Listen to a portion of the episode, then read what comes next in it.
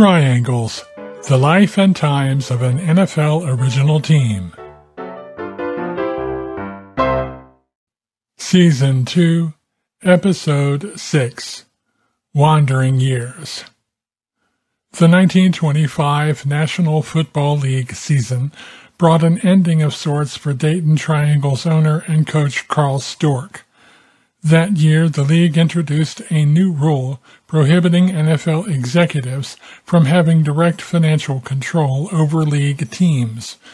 In order to comply with the new rule, League Secretary Storck had to step down as Triangle's business manager, ending an eight-year stint in that role.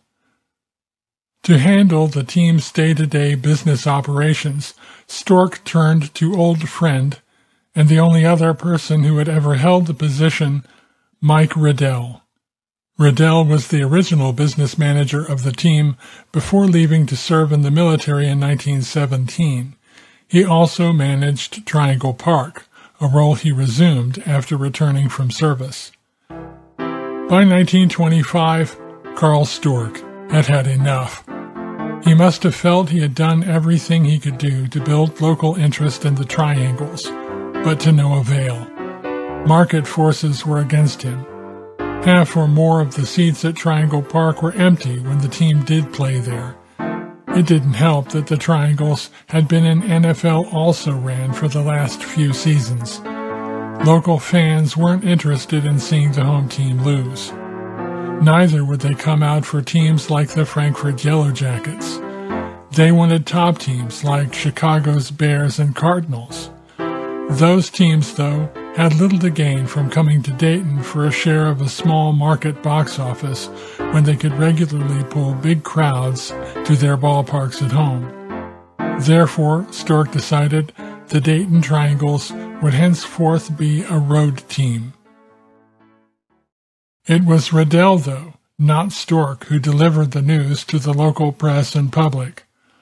Local sports fans, he told the Dayton Daily News, seemed interested in seeing only one game a week, and that would most likely be a high school or college match. Redelle held out a carrot for the city, however. If Gem City fans show they really miss the pro-grid sport, he said, we will bring it back in nineteen twenty-six. Redelle even dangled the possibility of a home game on November twenty-second, one of the team's open dates for the upcoming nineteen twenty-five season. The National Football League of nineteen twenty-five was a crowded gaggle of nineteen teams, including new franchises in Pottsville, Pennsylvania, Providence, Rhode Island, and for the first time, New York City. The year also marked the return of the Canton Bulldogs. Sam Deutsch, who had bought the Canton franchise in nineteen twenty-four, sold it back to a local investor group. Deutsch kept his Cleveland franchise, though, and there were now two N F L teams called the Bulldogs. As for the Triangles, Redelle worked hard to try to upgrade the team's talent. Perhaps the most notable signing was End Gene Mayl, whom teammates would elect captain. Other newcomers included backfield man Dick Dobelite, guard Al Pop Graham, and yet another Mart, Al's brother and former University of Dayton and Johnny. The numerous holdovers included Hack Abbott, Lou Partlow, Elliot Bonowitz, Lee Fenner, Ken Huffine, Francis Bacon, Ed Sauer, and Kinderdine brothers Hobby and Babe. Gus Redman, after playing baseball into the fall, decided he was finished with the gridiron. Longtime lineman Russell Hathaway moved to Pennsylvania, and the Triangles sold his contract to Pottsville. He went on to play two seasons there and part of nineteen twenty-seven in Buffalo before calling it a career. Going into the season, Coach Storck boasted that his team would feature a wide-open offense. It was anything but that. The Triangles opened with a scoreless tie at Rock Island on September twenty-seventh. Despite sweltering heat, the game was played at a fast pace. Neither team seriously threatened until the end, when an Abbott thirty-yard punt return and pass to Babe Kinderdine brought the ball to the Rock Island twenty-yard line. as time expired. The following week saw Dayton invade Canton to take on the rebuilt Bulldogs. After a scoreless first half, the Triangles wore down, giving up a rushing touchdown in the third quarter and a ten-yard touchdown pass in the fourth, losing fourteen to nothing. Not only did Dayton lose the game, they were mauled in the box score too. Lou Partlow's last name was spelled H A R T L O W and Gene Mayl's M A H L. After a week off, the Triangles traveled to Michigan to face the Detroit Panthers on October eighteenth. Detroit beat the Triangles six to nothing on two field goals by Gus Sonnenberg. Dayton's defense played well, but the offense was ineffective, completing only one pass for their only first down on a long Abbott to Bacon hookup. All their other passes were intercepted, broken up, or fell incomplete. Elliot Bonowitz had to leave the game with two broken ribs. Detroit dominated the line of scrimmage on defense, never allowing the Dayton offense to find a rhythm. The Triangles' offensive problems continued unabated on October twenty-fourth in Philadelphia, where the Frankford Yellow Jackets beat them in the mud three to nothing on a fourth-quarter field goal. The score might have been more lopsided, but Frankfurt's offense was almost as inept as Dayton's that day. Rain washed out the next day's scheduled game at nearby Pottsville, sparing the Triangles from having to play twice in two days. In Akron to play the pros on November first, things started well for Dayton. Armin Mart's early sixty-yard run put the Triangles in position for Abbott's field goal that gave Dayton its only lead and only points of the entire season. Akron rallied in the second half behind longtime Triangles nemesis Fritz Pollard and won seventeen to three. Within a few days, the Triangles lost two stalwarts. Lou Partlow, who wasn't getting that much playing time anyway, left the Triangles and signed with the nearby semi-pro Armco Blues team. Partlow would eventually return to the Triangles. Francis Bacon, however, was another story. Bacon accepted an executive position with the Marion Steam Shovel Company of Indiana, where he had grown up. It was the end of Bacon's pro football career. In a testament to how far the once mighty Triangles were falling, they had to make a goal line stand at their own one-yard line and dodge a fourth-quarter field goal attempt by the home team that went wide to preserve a scoreless tie against non-league opponent Steubenville on November eighth. Dayton followed up that forgettable performance with perhaps their best effort of the season the following Sunday, November fifteenth, in their first-ever visit to Green Bay. The Packers had won sixteen consecutive home games, spanning a two-year period, but the Triangles were on the verge of holding them to a scoreless tie, coming down to the last minute of play.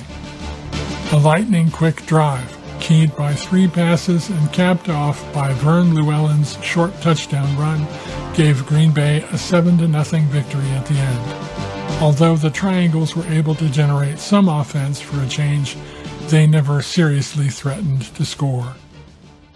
Instead of a home game on November twenty-second, Dayton scheduled a road contest in Chicago against the Cardinals. The home team scored two first-quarter touchdowns, then cruised to a fourteen to nothing win over the Triangles. Patty Driscoll, who had given Dayton fits over the years, only played into the second quarter after banging his nose on the icy field. Cardinals coach Norm Berry substituted Freely in the second half to keep his men fresh for their upcoming Thanksgiving Day matchup against the rival Bears. The Triangles never threatened the Chicago goal line. The following Thursday, Thanksgiving Day, found the Triangles without a scheduled game. Armin Mart and Ed Sauer took advantage of the open date, signing one-game contracts to play for Pottsville that day. Gene Mayl had an opportunity to play for the Chicago Cardinals against the Bears, but had to decline because the travel time involved would have interfered with his responsibilities as an attorney in Dayton. The Triangles wrapped up the nineteen twenty-five season with their first and only visit to the New York Giants, at the Polo Grounds on November twenty-ninth. In front of eighteen thousand fans there, New York bounded to a seventeen to nothing lead on the strength of two touchdown passes and a field goal by Jack McBride. Dayton threatened twice on deep passes from Abbott to Mayl, but the Giants held on downs each time on their way to a twenty-three to nothing win. Dayton failed to register a win in a season for the first time in team history. The following month, December, brought the sad news of the passing of former coach Frank Hinkie from tuberculosis in Southern Pines, North Carolina. The run-up to the nineteen twenty-six season found Storck and Redelle reconsidering the decision to schedule all games on the road.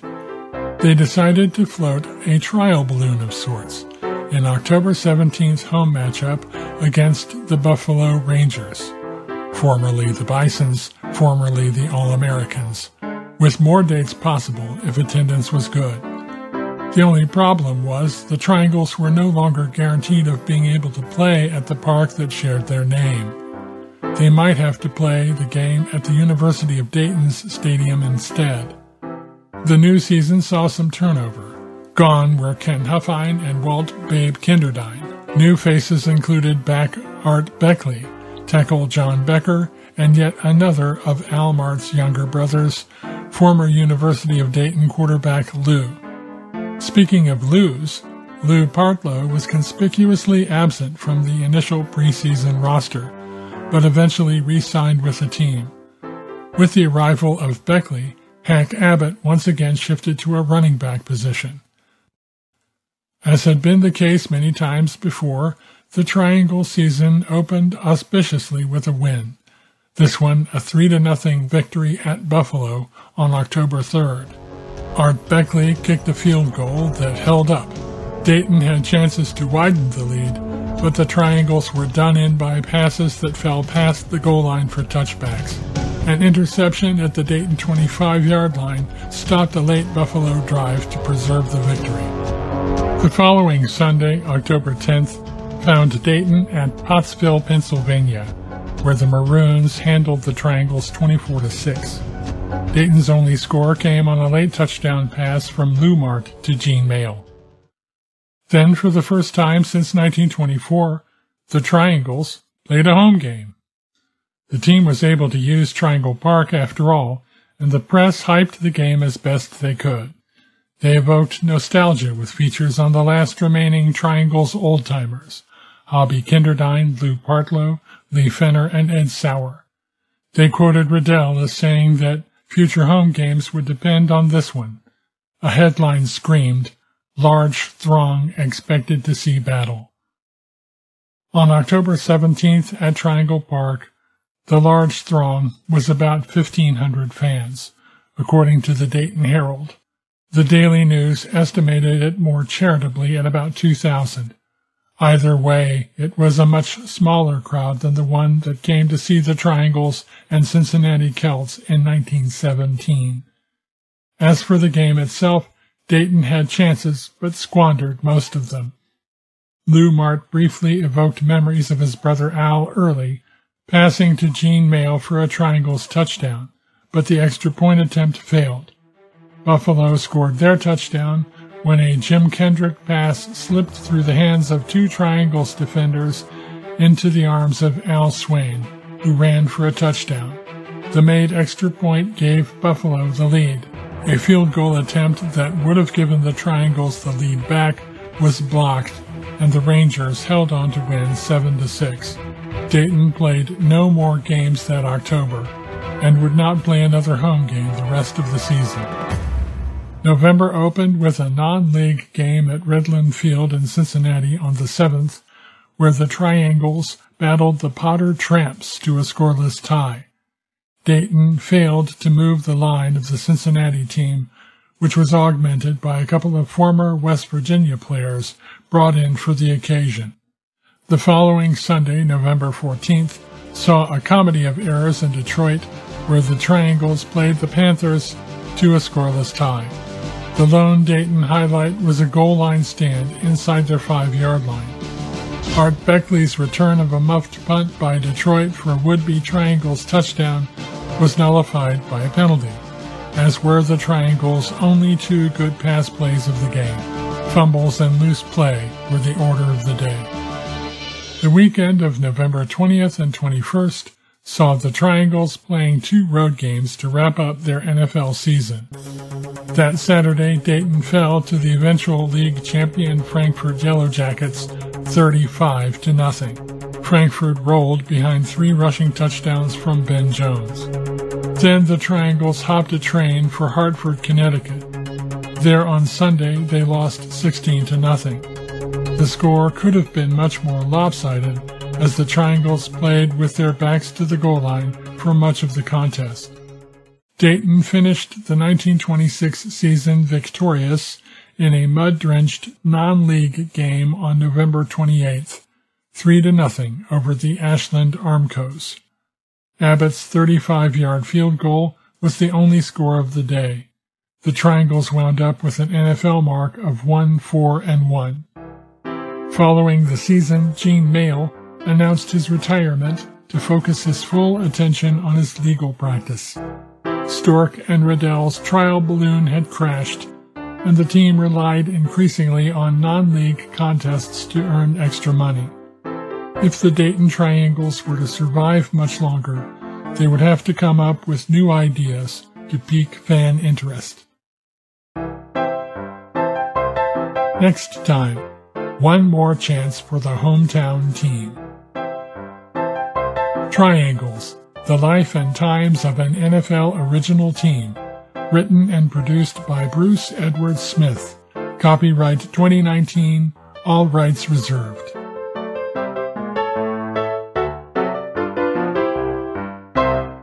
For more episodes and bonus content, check out Dayton Triangles Podcast dot com.